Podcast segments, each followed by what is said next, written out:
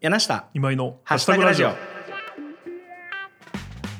柳下今井のハッシュタグラジオこの番組は公正高越の往来堂代表、はいカモメブックスの店長そしてハミングバードブックシェルフのオーナーでもあるはい定食は何から食べるか決めてない僕柳下恭平とはい、えー編集とイベントの会社株式会社集い代表で定食はまず小鉢から食べる今井がえ毎回さまざまなハッシュタグについてのんびり話していく1時間のポッドキャストプログラムです、うんはいなんか小鉢から食べる方がうん大人かなと小鉢から食べる方が大人かなっていう発言の子供さんいいね昔から昔からねやっぱ基本もうメインから行ってしまってたんですけ ど、はいはいはいはいはい唐揚げ定食なら唐揚げからとか多分何も考えないとこの割り箸とかをはいはい一回味噌汁にくぐらしてからあ米かおかず食ってる気がしまつすかないようにね、うん、はいはいかなあ小鉢から食べるって発想なかったなやってみよういや僕もやっぱ好き嫌いが割とあるので、うんあそこお漬物とかだったらそうですでも 僕お漬物食べれないよね、はい、うんなんであのなくしちゃおうその場合は、えーメインからいきます。後回しにしようと というわけで、えー今日も聞いてくださってありがとうございます。はいよろしくお願いします。よろしくお願いしますはい、えー一つ目の、えーハッシュタグははいかっぱ巻き。これ柳瀬さんのリクエスはトいハッシュタグですね。はいはい。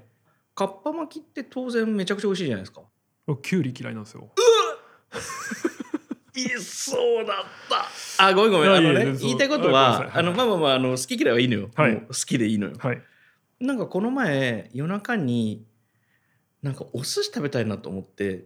ほう。夜中にお寿司食べるの意外と難しいですね。そうただあかっぱ巻きなら作れると思ああってなるほど。そうで米炊いて適当にはいでお酢とかまあお砂糖とか割るからこのなんていうの三杯酢というのはいみたいなのまあすし酢を作ってで適当に酢飯を作って海苔はまあんあってもおかしくないじゃない家に。できゅうりが1本あればあかっぱ巻きは作れると思って夜中にかっぱ巻き2本ぐらい巻いて食べたんですねでま巻き酢がなかったんでまあ傷ってあのすだれみたいなやつ。そう巻き酢はいがなかったんで、あのラップ使ってなんかこう適当にこう巻いたんですよでまあまあそんなに巻けなくもなくてちゃんと巻けてであこれだなと思ってななんか夜中に寿司が食べたい時の割と正解見つけたなと思ってそれでもあのちらし寿司みたいなのダメなんですか。あのちらし寿司の元ってあるじゃないですか。あーあーまあそれでもいいですでも家に米と酢と海苔がある確なる率ほどと。はいはい。ちらし寿司の素がある確率で言ったらそこまでまあ常備しとけばいいんですけど、まあでも前者の方が高いですね。そうそうそう、はいあとなんかまあ雨の日でもいいしなんかちょっと外出たくないけど30分で寿司食いたいなみたいな時に、まあ、お魚じゃないけど、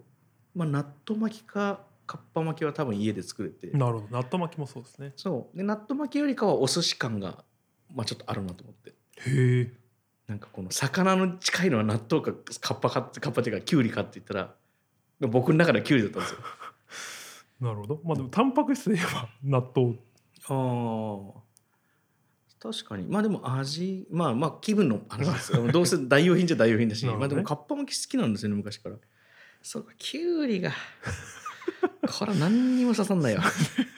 何にも刺さんないだからきゅうりが苦手なので僕は、うんえっといわゆる巻き寿司はいはいはいもうん好きじゃない。鉄火巻きは鉄火巻きは好きですよ。きゅうり入ってないんで。ああきゅきゅそうかきゅうりの中のバリエーションとしての鉄火巻きいやいやかっぱ巻き がそうですね。あとお漬物が好きじゃないんで、かんぴょう巻きも好きじゃない。えお漬物に入るんだあれえ、違うんですかあれ。煮え物あれ。煮物っちゃ煮物だよねそっかなんかかんぴょう戻しちょっとて漬物感が食べたことあるかんぴょう巻きあると思いますけど、あんまり。だからわさび寿司とかのがまだ好き。 そっちの方がよりどっちかというと漬物っぽいけどね まあ漬物じゃないけどそっかかっぱ巻きの美味しいお店とかってあるんですか。皆さん知ってるところとかあるんですあか。ーでもなんかちょっと変な言い方するとあんまりお寿司のこととか気取って話したくないけど、うん。はあこれ話すの嫌だなあの行きましょバーでジントニック飲むみたいな感じでう。ああ、なるほど。かっぱ巻きって割と、まあ、バーにおけるジントニックとまで言うつもりはないけど結構寿司職人さんの腕が出る。腕が出るというかなんかこの考えが出るような気がおーしますなんかまあ言ったらただのキュウリじゃないですか当たり前だけどなるほどうんまあされどというか当然そこになんかこう水分がどうだとか、うん切り方どうだとかなんかシャリの量どうだとかがあるので意外にかっぱ巻きってこうお店によって好みがなんかすごく細く千切りにしてごままぶして巻いたやつとかへえなんかあとちょっと太めのやつが米少なめで巻いてあったりとかまあ何にも刺さってないねいやいやなんかきゅうり嫌いだもんね。いやそんなことないですけどうん、柳さんはジントニックかカッパ巻き で、えーカウンターの向こうにいる人の腕を試すんだな試したら試したら本当にそのなんか僕嫌なんですよあのよくあのジントニックとかジンフィズをあの飲めばそのバーマンの腕が分かるみたいなことよく言うじゃないですか、もうなんかジントニック頼みにくくなっちゃってそれであーそんなの気にしないんですけど僕ジントニックがすごい好きなのでただただあれ言ったっけあの原材料名の組み合わせでできた料理は全部うまいって話なんか聞いでもうんラジオで言ってないかも、あのハムエッグとか、はいはいはいまあ、そのつまり料理名ができるよりも前にもうその組み合わせが完璧だから先にそれが料理名として広まったものっていっぱいあるんですよ。ほうほまあ本当にだからジントニックもそうでうなるほどジンとトニックは合うに決まってるから、はいはいその混ぜりゃ美味しいと、まあ、そこでもちろんどう炭酸潰さないかとかいろんなバーの腕があると思うんですけど、まあ、そういう意味でそのジントニックって本当に美味しいなってしみじみいつもなるほど思うんでだからまああの別にそのよく言われてるしあの確かだなと思うこともあるけれども、まあ、基本的にカウンターの内側にいる以上はもうそれなりの腕をもちろん持ってらっしゃるわけでそこに素人が味の区別つくほどなんか向こうも危ないだろうから、まあ、かっぱ巻きで別に腕を試そうなんて一切思ってないんですけど一切本当に思ってないんはだいけど、はいなんか頼んじゃいますね好きまあ鉄火巻きも好きですけどね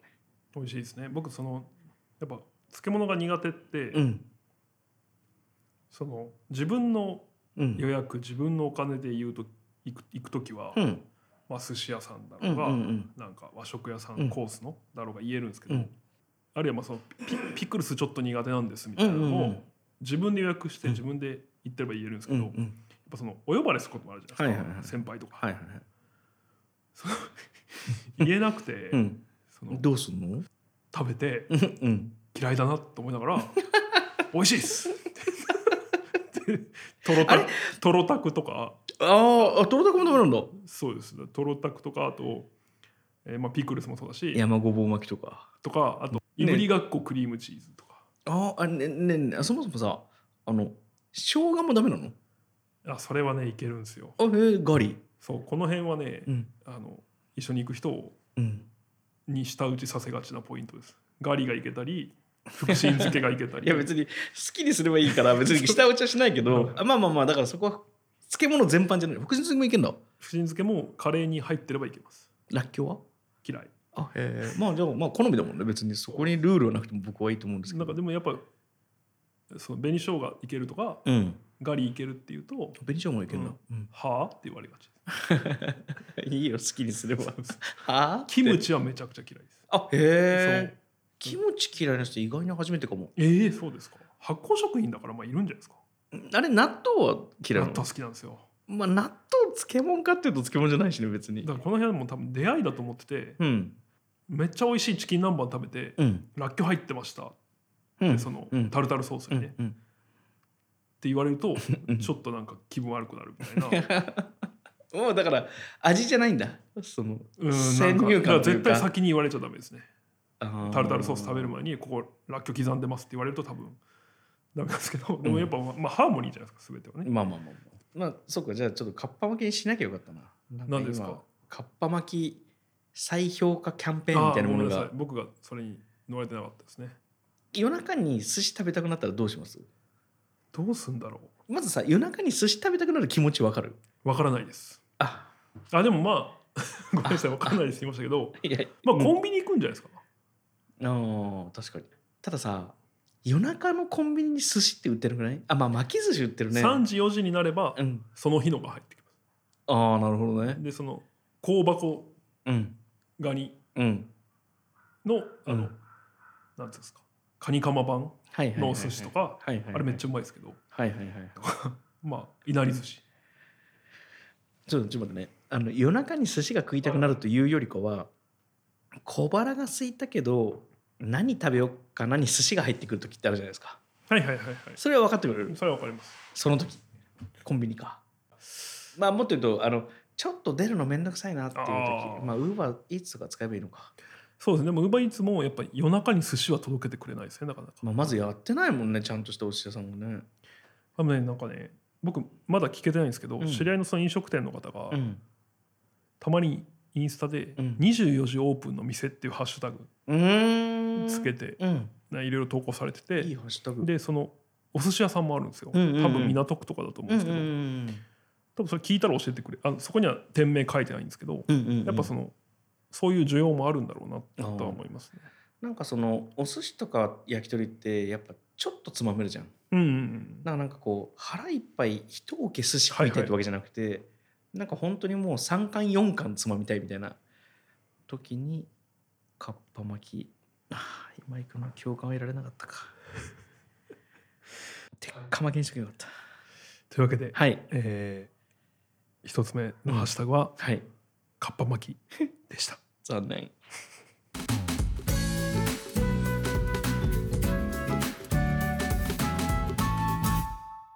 はい、えー、1つ目柳瀬さんが選んだかっぱは巻いきでしたが、えー、2つ目のハッシュタグ僕が選んだのは、うん職務質問、職質、、はいい、これちょっと先日はいはいはいはい僕、はい僕あんま職質されないんですようんうんうんなんか多分ねあこの人立派な人だなって多分一目見て り立派まあまあちゃんとしてる人なんです漬物よりもそっちに下打ちしたくなるってまあまあなんか多分いろんな要素があると思いますけど、うんうんまあ多分割と思ってもらえるんですけど、 うんこれはでも久々にされてうんでそれ自転車でうん何時ぐらいだ1時2時ぐらいかな、うんちょっとなんか多分会食みたいなのが終わって、うん渋谷区をうん白フですよ、うん自転車でうん漕いでる時にライトはついてたついてますついてます、んでなんかその多分春の交通安全キャンペーンみたいなあやってらっしゃってーはいはいはいはいで僕その職質ってちょっとこれ皆さん間違ってたら訂正してほしいんですけど、はいはいはい任意ですよね任意です任意ですよね、はいつまり、えー、と答える義務はないよまあそうですねそうですねはいで僕何一つ後ろめたいことないので、うん僕職質うん自転車とかで、まあうんたまに止められそうになるわけですよ、うん電気つけてても、うんそのちょっと番号だけいいですかうんみたいな、防犯登録うの、んでそれを僕笑顔でやり過ごすってことをよくやるんうですよ、んあ大丈夫でですって言って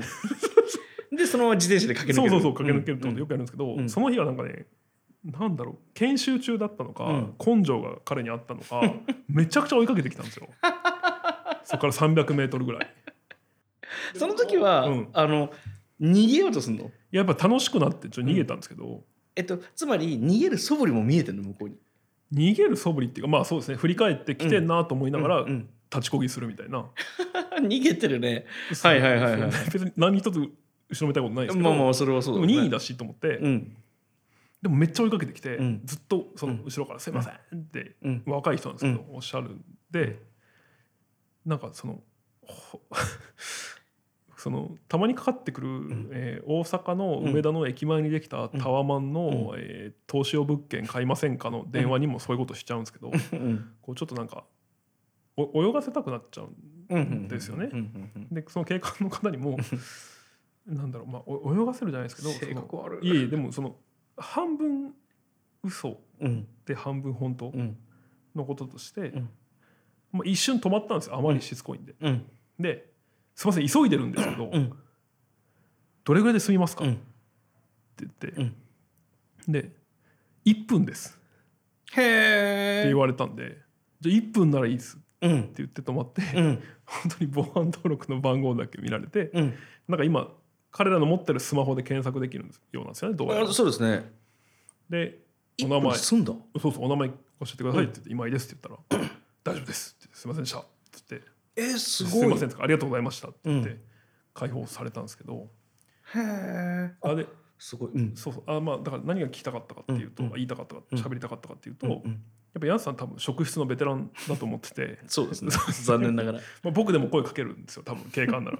なんだちょっとそれ聞きたいな まあいいやうんうんでうんなんかヤンさんこうどんなやり取りをこれまで経験されてきたのかなと思ってヤンさんも多分その泳がすし詰めるタイプじゃないですか。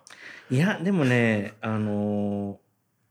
ちょっといろいろ紆余曲折じ ゃないけど変変説変説じゃないあのはいはいあのこう段階があって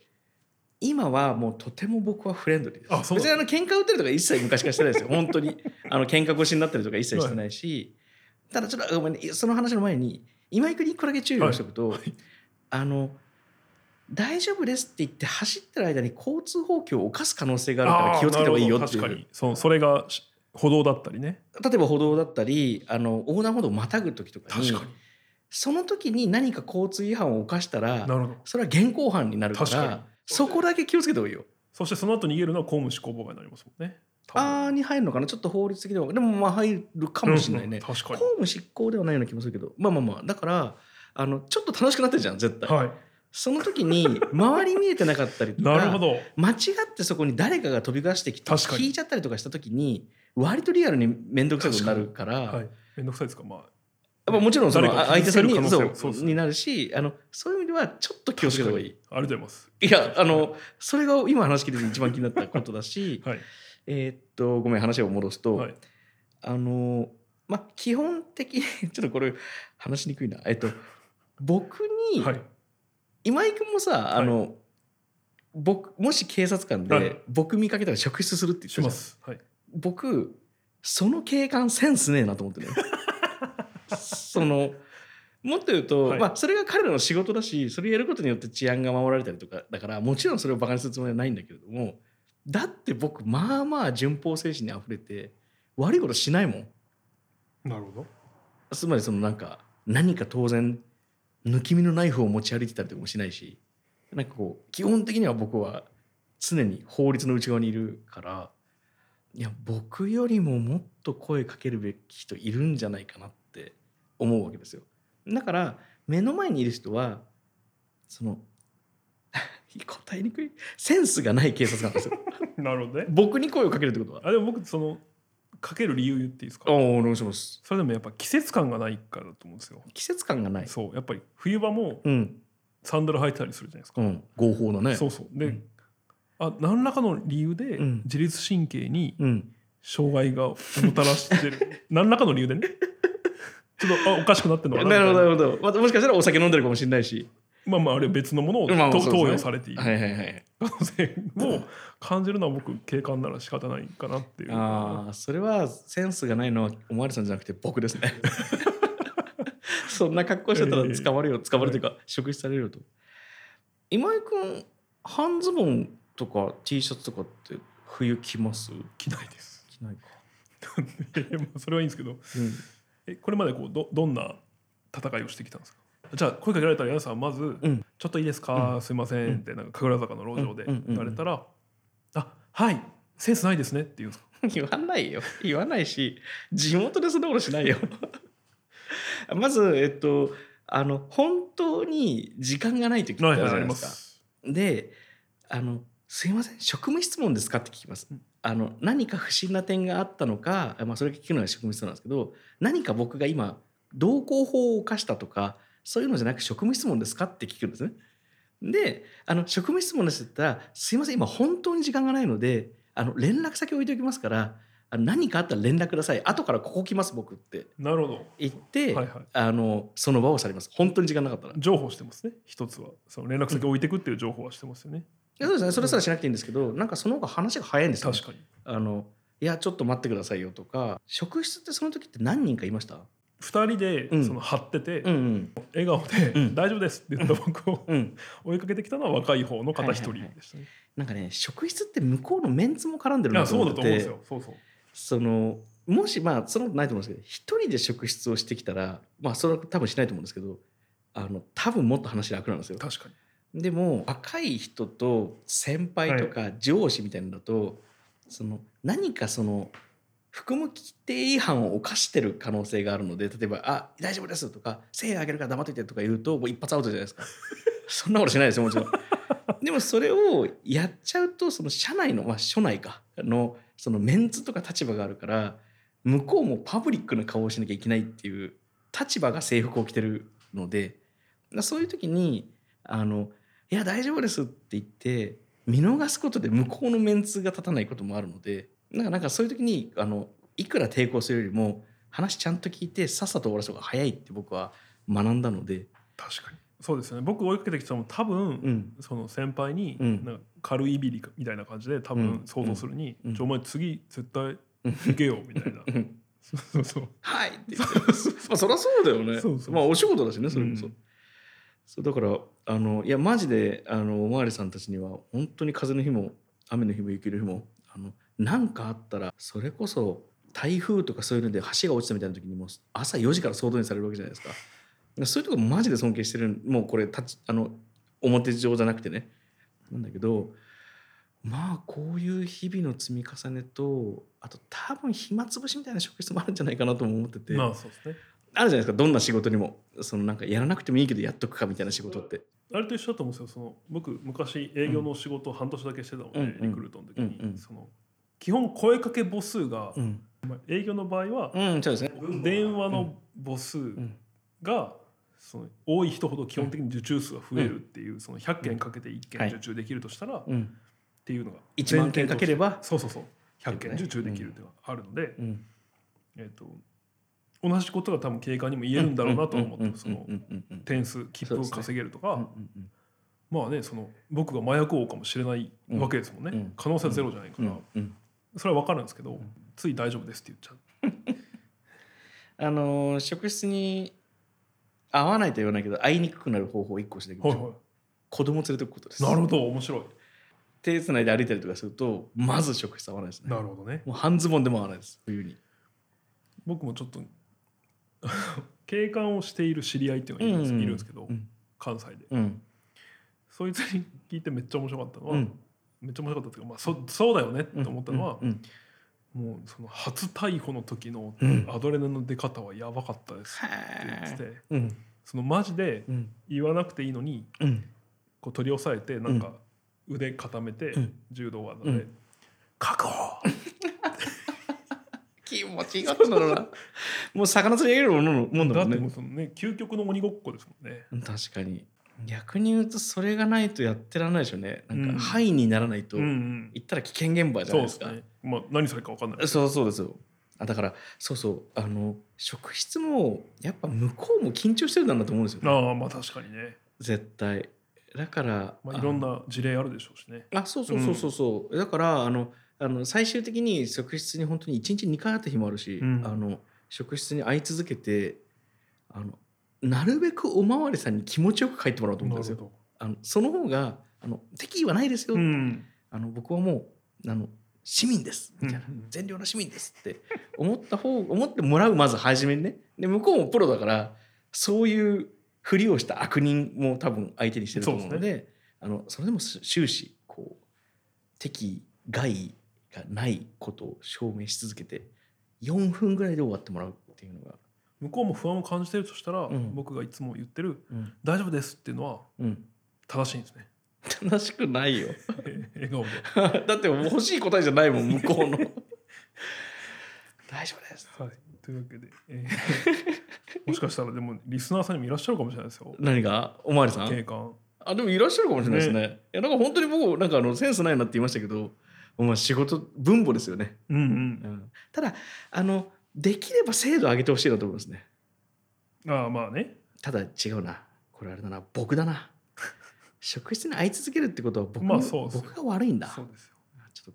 とら今年の目標決めた。もう職質に会わないんです。僕やっぱ35を超えてからです会うのえー、逆じゃ ない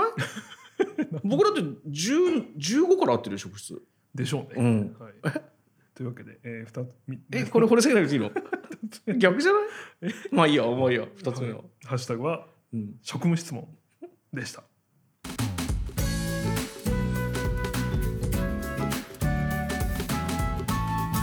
本日3つ目のハッシュタグはお便りをいただいてます、はいありがとうございますえーポッドキャストネーム、うんトトさんです、魚魚と書いてトトです、かわいい。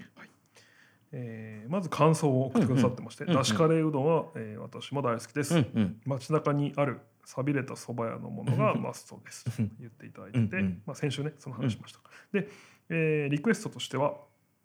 えーこの方古本屋が大好きで、ん。よく小川町あたりにも行きますと、えーこれは集いがある場所ですね、はい、で。お二人は古本を読むことはありますか、はい。えー私はちなみに釣りの趣味の延長でうん自然系の本をよく読み、うんそのような本を専門に扱う、えー鳥海書房さんに、うんうんうんえーいい本が入ってないか、うん3ヶ月に1回ぐらいは去りに行きます、ええーーその際小川町近辺うんうのんカレーやたい焼きを、えー食べるのは内緒 ですというふうにおっしゃってますが、えーというわけで、はいハッシュタグはうん古本ということで、もちろんでも皆さんも読みますよね読読みむまっすていうか買いますよねあの大好きです。はいえっと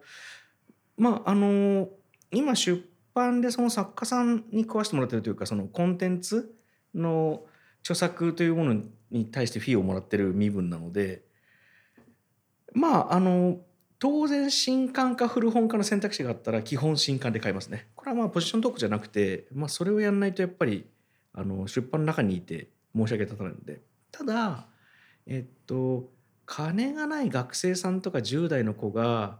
図書館で借りたり古本で読んだりすることに対して僕はもう何とも思わないしあのどんどん読めようとあの本というものをどんどん読めようというふうに思いますしやっぱり品切れ重版見てでどうしても必要な本っていうのが古本にしかないってこともやっぱり多いのでなんかそういう時にやっぱり古本を行きますね古本屋もよく行きますあのすごい好きなのでな古本新刊限らず本はすごい好きですね。そうですね、うんいや僕もなんか全く同意見で、うんうんうんあの古本を中心に買ういろんな事情でね、うんうんうん人とかうんうんがいても全然何とも思わないし、うんうんえっ、ととはいえ自分はまあ極力、まあ、あらゆるコンテンツに関してそうですけうど、んうんうんえーとそうですね新品を買ったりとか、あのまあそうですねゲームとかだと僕最近はうんうんあのこれも賛否両論あるかもしれないですけど、あのダウンロード版をへえあ買えば最も利益率が高いなるほどのでダウンロード版の方が利益率が高いんですね高いですだって音楽流通コストも製造コストもゼロですから音楽はね音楽はダウンロード販売が今もうほぼない、ストリーミングサービスでなるほどどなるほどこれはやっぱり CD の方が儲かるみたいですねいろいろ聞いてるとああありがとう確かにダウンロード販売じゃないもんねそうそうですあ多分だから iTunes で買ってもらえれば多分最も利益率が高い僕 iTunes で全部買ってます音楽そうそうでも今やっぱその人少数派なんでみんな Apple Music に入ってもあ確かにそうえっ、とそうですだから古本は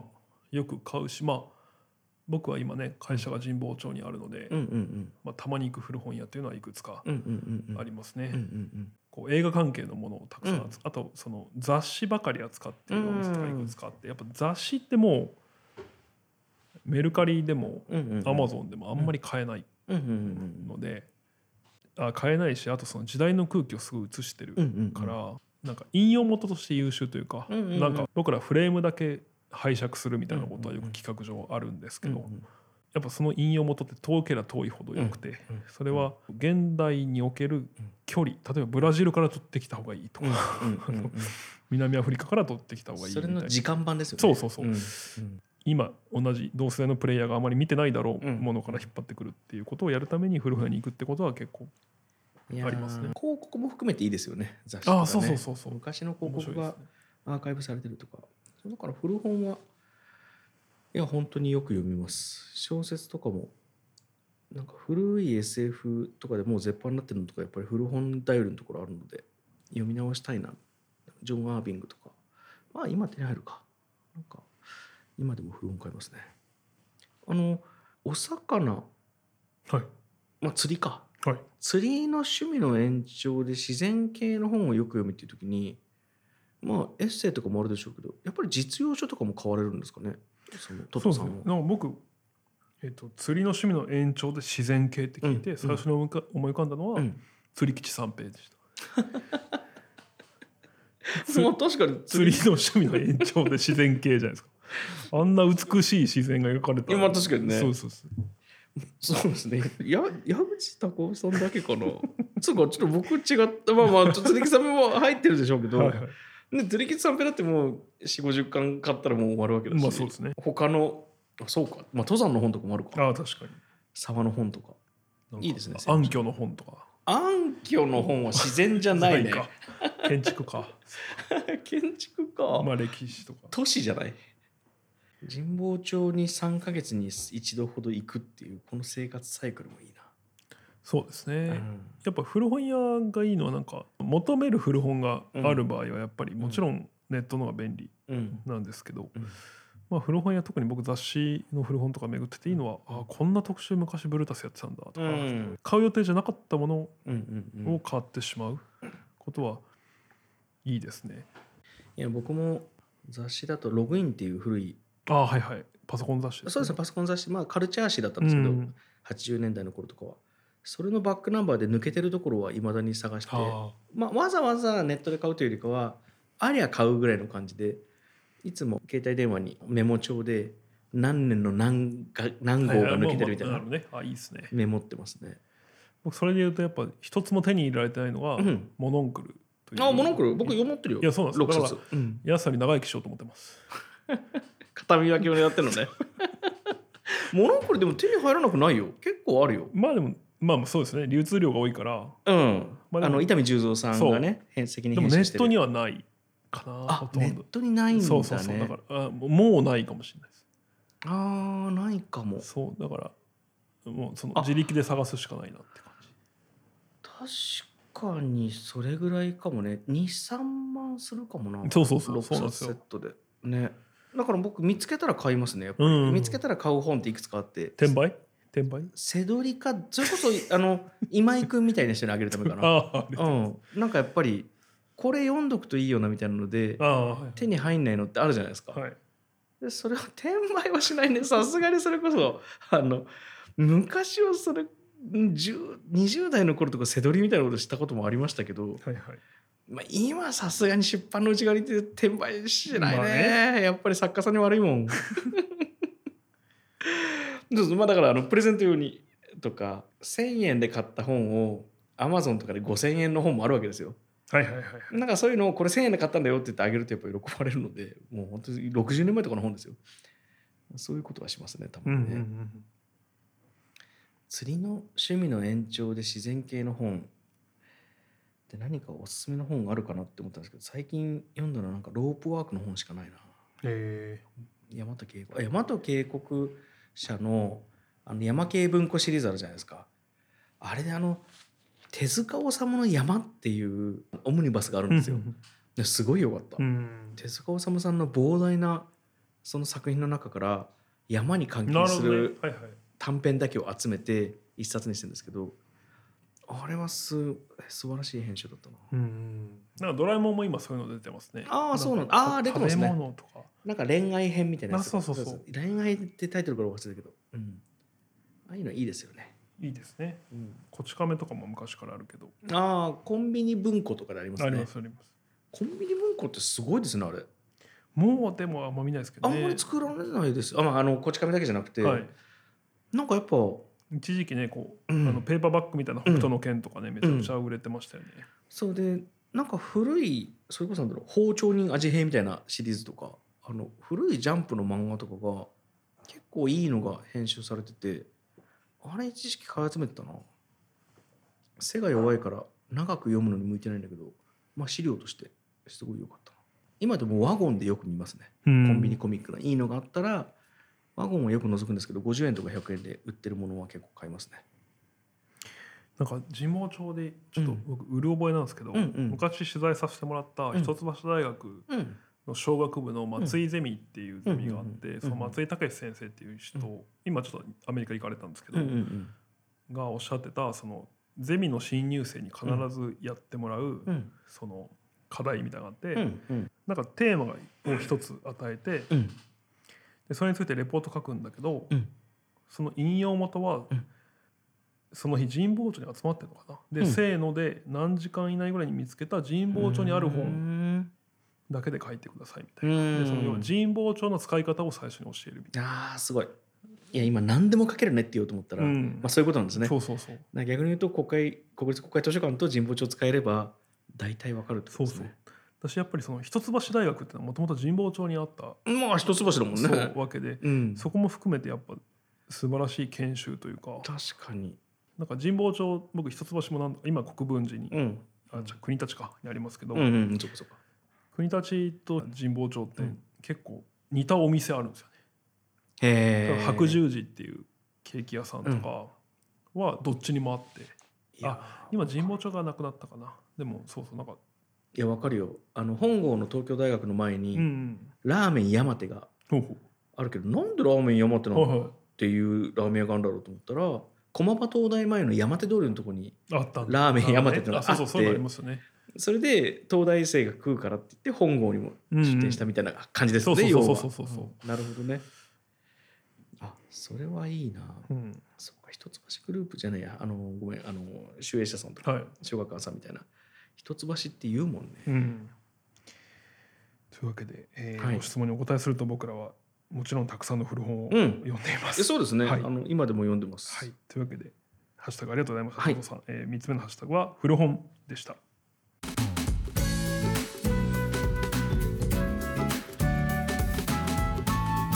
はい、えー、四つ目のハッシュタグ、こちらもお便りをいただいてあありがとうござます。います最近たくさんもらえて本当嬉しういんでうんす。うんはい、えー、ポッドキャストネームともみさんということです。柳瀬さん、今井さん、こんにちは。こんにちは最近聞き出したビギナーリスナーうです。んありがとうございますいつもお二人のお話がお上手で、あらま羨ましく思って聞いてます。ともみさんこそお上手ですよ、はいいえもう努力の賜物です。 なんだよえー先日初めて会う方とお食事することがありまして、ううんうんうんまく会話ができず自分の人見知りを痛感しましたはら特に男性の方とは、えはあー何を話せばいいかいつも迷ってしまいますはら20代のうちに人見知りを克服したいと思っているのんで、人見知りしなさそうなお二人からアドバイスをいただければ幸いです、ということでん「ハッシュタグは人見知り克服法これはちゃんと答えなきゃな」えーとね、まず前提としてうんヤスさんは多分生来の人見知りしない人ですそうですねはい僕は生来は人見知りする人です、はいはいはいはい。ってことは克服してきたのね。いやでもしてないと思ってますけどね自分であ人見知りをじゃあ今井君はする。するしする人の方がまともだと思ってますつまり僕は非まとも言い方良くなってないよ。いやいやなんかこれはね『アメトーーク』の人見知り芸人とかちょっと見ていただけるといいんですけど、うんうん要は相手の気持ちをおもんばかればうん。うん人見知りするに決まっているうんうんうんつまりその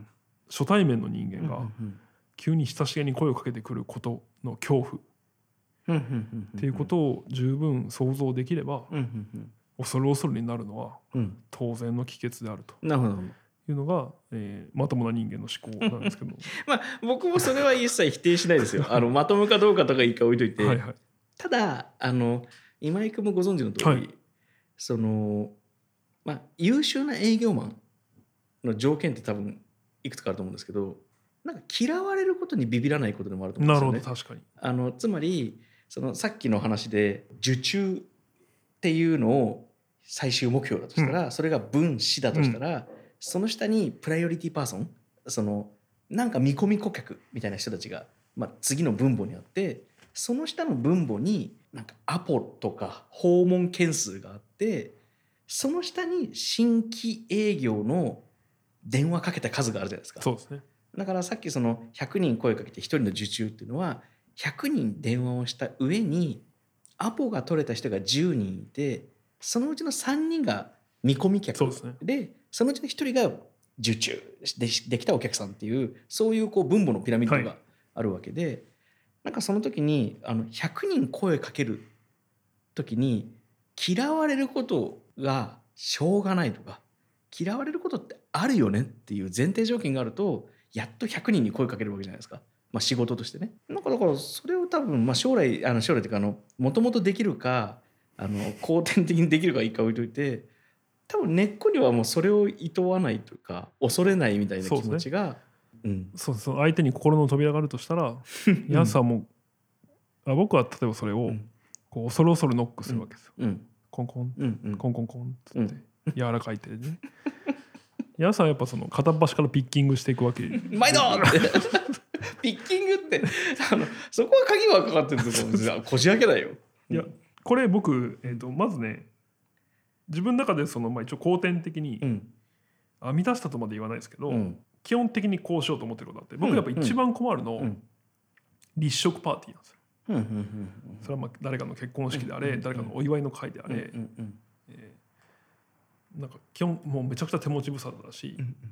でもやっぱそういう場所で割と頑張らないといけない立場になったわけです、うんうんそのそこで顔を売ったりとかこの時にもうやっぱりもう一番楽うんだし全員幸せなのはうん第三者に紹介してもらうってことですうんうんうんうんだから柳下さんとうん柳下さんの知り合いが多いパーティーに行くみたいな、もう本当にこううんうんうん気が楽うんうんでヤンさん多分いろんな人紹介してくれるし、まあ、僕もそういう立場になったうらんうんうん極力紹介するようにしてて、でその時何をするかっていうとまあ、えーじゃあ例えば柳下さんにうんとそうだなこの間編集してくれたうん渋さんうんを、うんえっと初対面で紹介するとしたら、えーこう柳下さんが引っかかりそうなポイントをうんうん置いていいくんです、その場に。え今行くうまいよねいやいやいやいや本当にこれはあ本当本当にです感心するというか2人この話題で話すといいと思うよっうんっていうのを一つ置いて、うん別に今それがちょっと流れてきてきたらもう僕は離れるうんうっんていうようなことをやるんですね。うん例えばまあ渋さんもすごい本読む人だから、うんうんあそうこの人書店の店主さんなんですよっうてんいうのと、うんあと例えば2人とも同世代ですようんとか、あのまあ、そういう話題を置いていって、まあ、ヤンさん大体もう徳島とか本読みとうかんうん同世代とかってもう大体もういけるうんうんと思うんですけど、ヤンさんはまあ楽です けどそうそうそうそれも置いてさえいけば、うんまあ、あとや勝手にやってくれるじゃないですか。でこれをまあ僕はなんか誰かに誘われたら人にもやってほしいと思うしうんうんうんなんですけどでも今回多分答えるべきは、うんまあ、これ仮にじゃあちょっと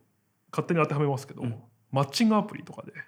ああなるほどねうんうん初めて会った人とかだと思うんですよね。うんうんでもし、まあ、僕こうなったらあじゃあ仮にマッチングアプリとかだとしますよ。うんうんだって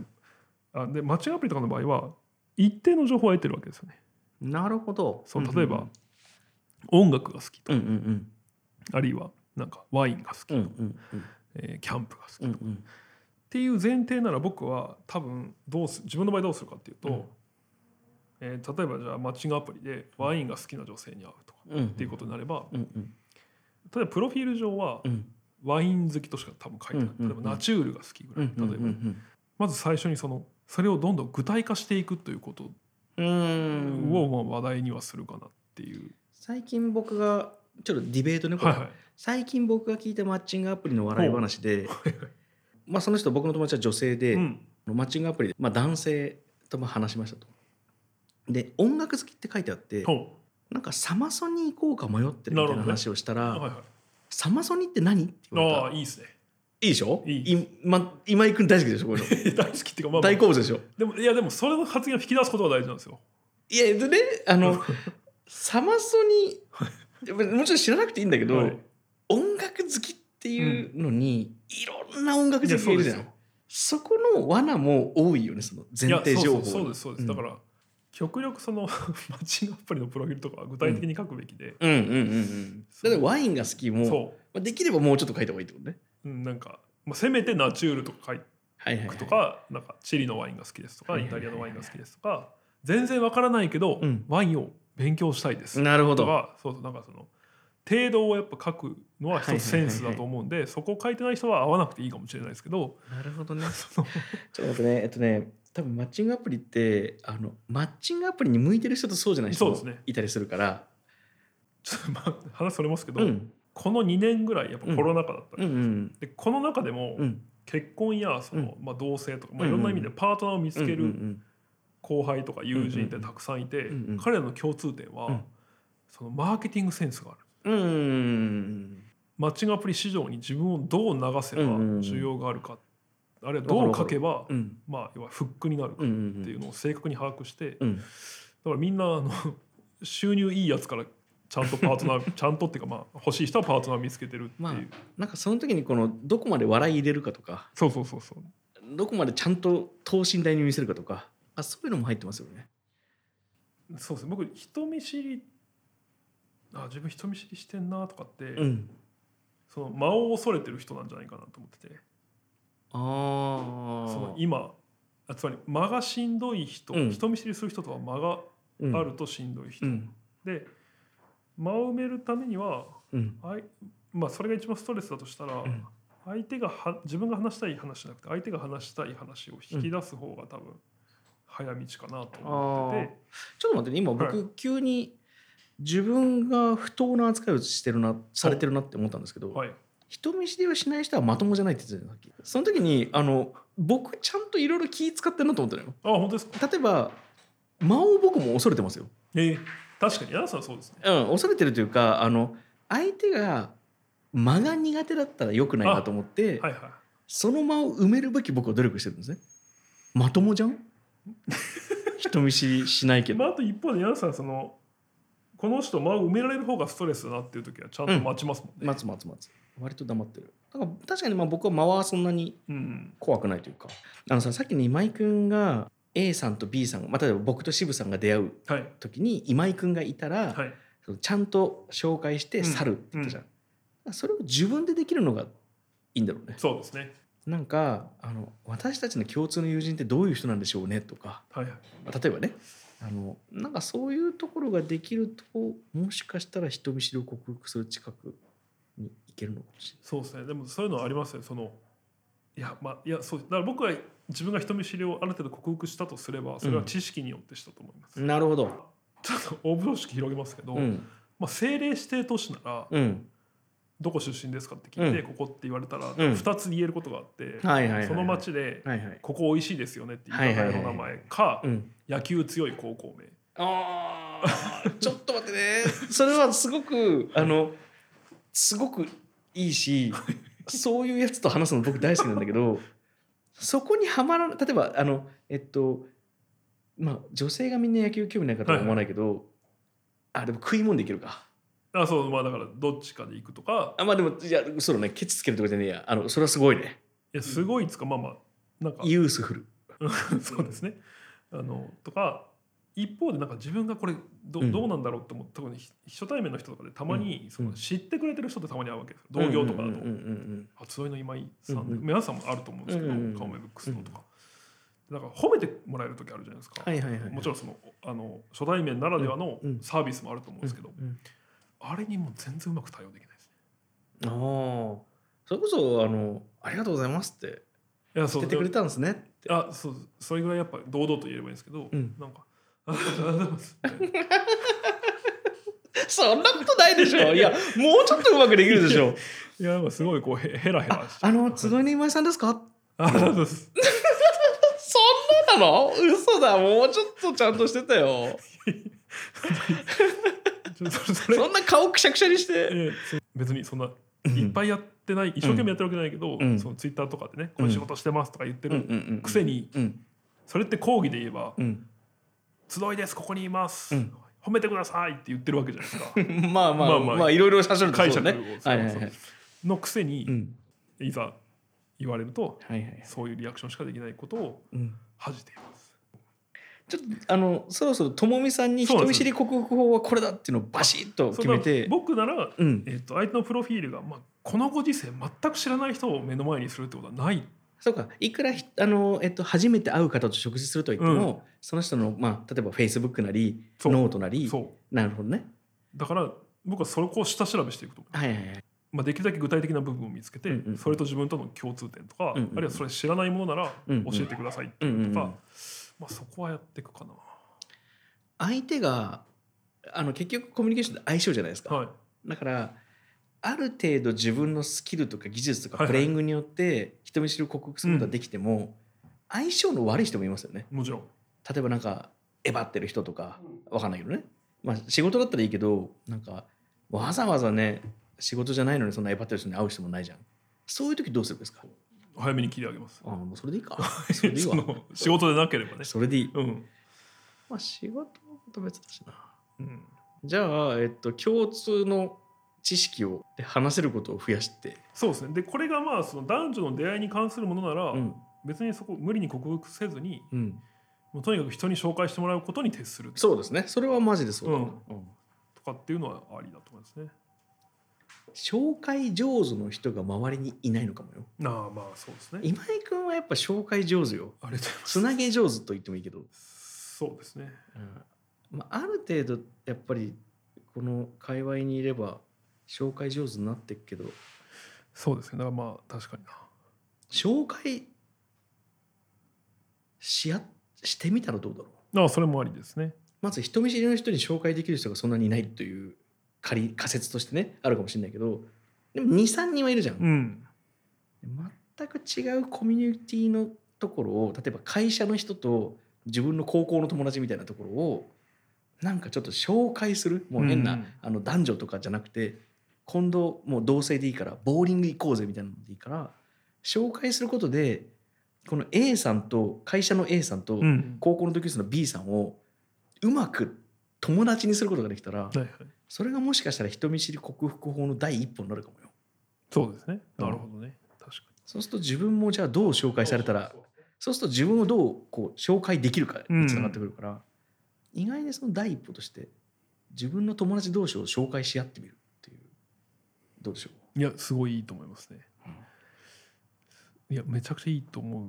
がいざいやいざ自分にもし当てはめるとう、うんなんか例えば僕がなんかわかんないですけど、うんスペインにいて、うん、で先でそのなんか日本人の方に会って、近く男じ性ゃんそれ。 男性女性どっちでもいいんですけど、うんで初対面でうんこう何のお仕事されてるんですかみたういんな、うんうん同業だとするじゃないですか。うんで相手の人の方が例えば10年ぐらいキャリアが若いうんとするとなんか一気に上下関係みたいなものができるのも嫌ですねと思った。今なんでわざわざスペインに行ったのいや今できるだけ遠くでああそういうことかそうそのなる今のコミュニティじゃないってこと、そね、うそうそうそうあでも僕それはそれで別に気にしないなそっか相手が先輩だろうと後輩だろうとなんかもう知り合えたら嬉しいなってまあ思うまあもちろんそう前,、うん前提はそうですけどね、うんまあそうかまああのこのともみさんの場合はそのトレーニングとしてうんあだからまあ僕は人見知り克服法を、うんに端的に答えるとしたらうん下調べだと思いますはあなるほどね皆さんはどうですか僕はビビらない だってそんなに嫌いになれないもん人って人をまあまあサイコパスそでうもですない限りね確かにねだからなんかあとはプレイングかな会う回数を増やすまあまあそうそれはもちろんありますね、うんなんか嫌い人見知りって僕が考える人見知りってなんか勝手に推測してる人が多いんじゃないかなって気がしててああまあ相手を大きくしたりねそう例えばなんかあのいきなり知らない人がニコニコ話しかけてきたら誰でも怖いじゃないですかはいっていう発言がそもそもこう妄想しすぎな気がするんだねはいはいなるほどねマジでもう何にも考えてないかもしれないよはいはいだしもしかしたら悪意があるかもしれないよは分かんないから分かんないことについて考えてもしょうがないから、まあ、基本的にはもう目の前にある人をその瞬間だけ楽しければいいっていうふうに思った方が楽かもなと、確かにはいはいまあビビらなきゃいい。そうですね、はいもし進捗あればまた教えていたあだきたぜいでひすねあそうだだからあのこの前えっとお手紙をくださった香織さんかなそうですよ香織さんはねちん あのこれはですね「世界が恋しくなる料理」という、んえーハッシュタグを送ってくださった、うんうんえー方がですね、うんその実際に僕らのうんほぼプレゼン通り、うんまあ、ぼぼ僕の店の方がいいかなあでもそれは本当そう思ったなんかあのあで残もカ念モメブックス行ってくれカてモまヨクすソそうが来てくれたんですよねめちゃ嬉くしちゃいでも嬉しいですね全て含めてね、はいあのめちゃくちゃ詳細にですねちょっとあのすごい対策のメールくださったんで全部は読めないんですけど、はいはいはいいや本当に、はいめちゃくちゃ嬉しいですこれははいそうですね。あのなんでもし、えーともみさんもね、はいあの役に立ったら、そう、はい、もし教えてもらえ ると嬉しいです。というわけで、えー、4つ目のハッシュタグは、はい、ありがと人見知り克服法でした。うございます。はい、えー本日のハッシュタグは以上です。お疲れ様でした。お疲れ様でしたはい。えー、柳下今井のハッシュタグラジオでは、は各週金曜日に、えー、Spotify で配信をしています。Spotify 上でのフォローがまだの方はぜひフォローお願いしまうす。んそして更新情報は番組の Twitter アカウントでお知らせしています。Twitter で柳下今井のハッシュタグラジオと検索してもらえればアカウントが出てきます。そちらもぜひフォローしていただけると幸いです。はい、そしてそして、まあえー本日もそうでしたが番組では聞いてくださっている皆様からのハッシュタグ、えー募集しています感想だけでもすごく嬉しいですいずれにせよお手紙がある場合はですね Spotify の概要欄に記載ありのフォームから、えー僕らに話してほしいテーマや、えー感想、うんハッシュタグ送ってもらえると幸いです、はいというわけで本日の「ハッシュタグラジオ」は以上です、はいい、つも聞いてくださってありがとうございまあす、りがとうございます。えー、柳下、今井のハッシュタグラジオでしたハッシュタグラジオでした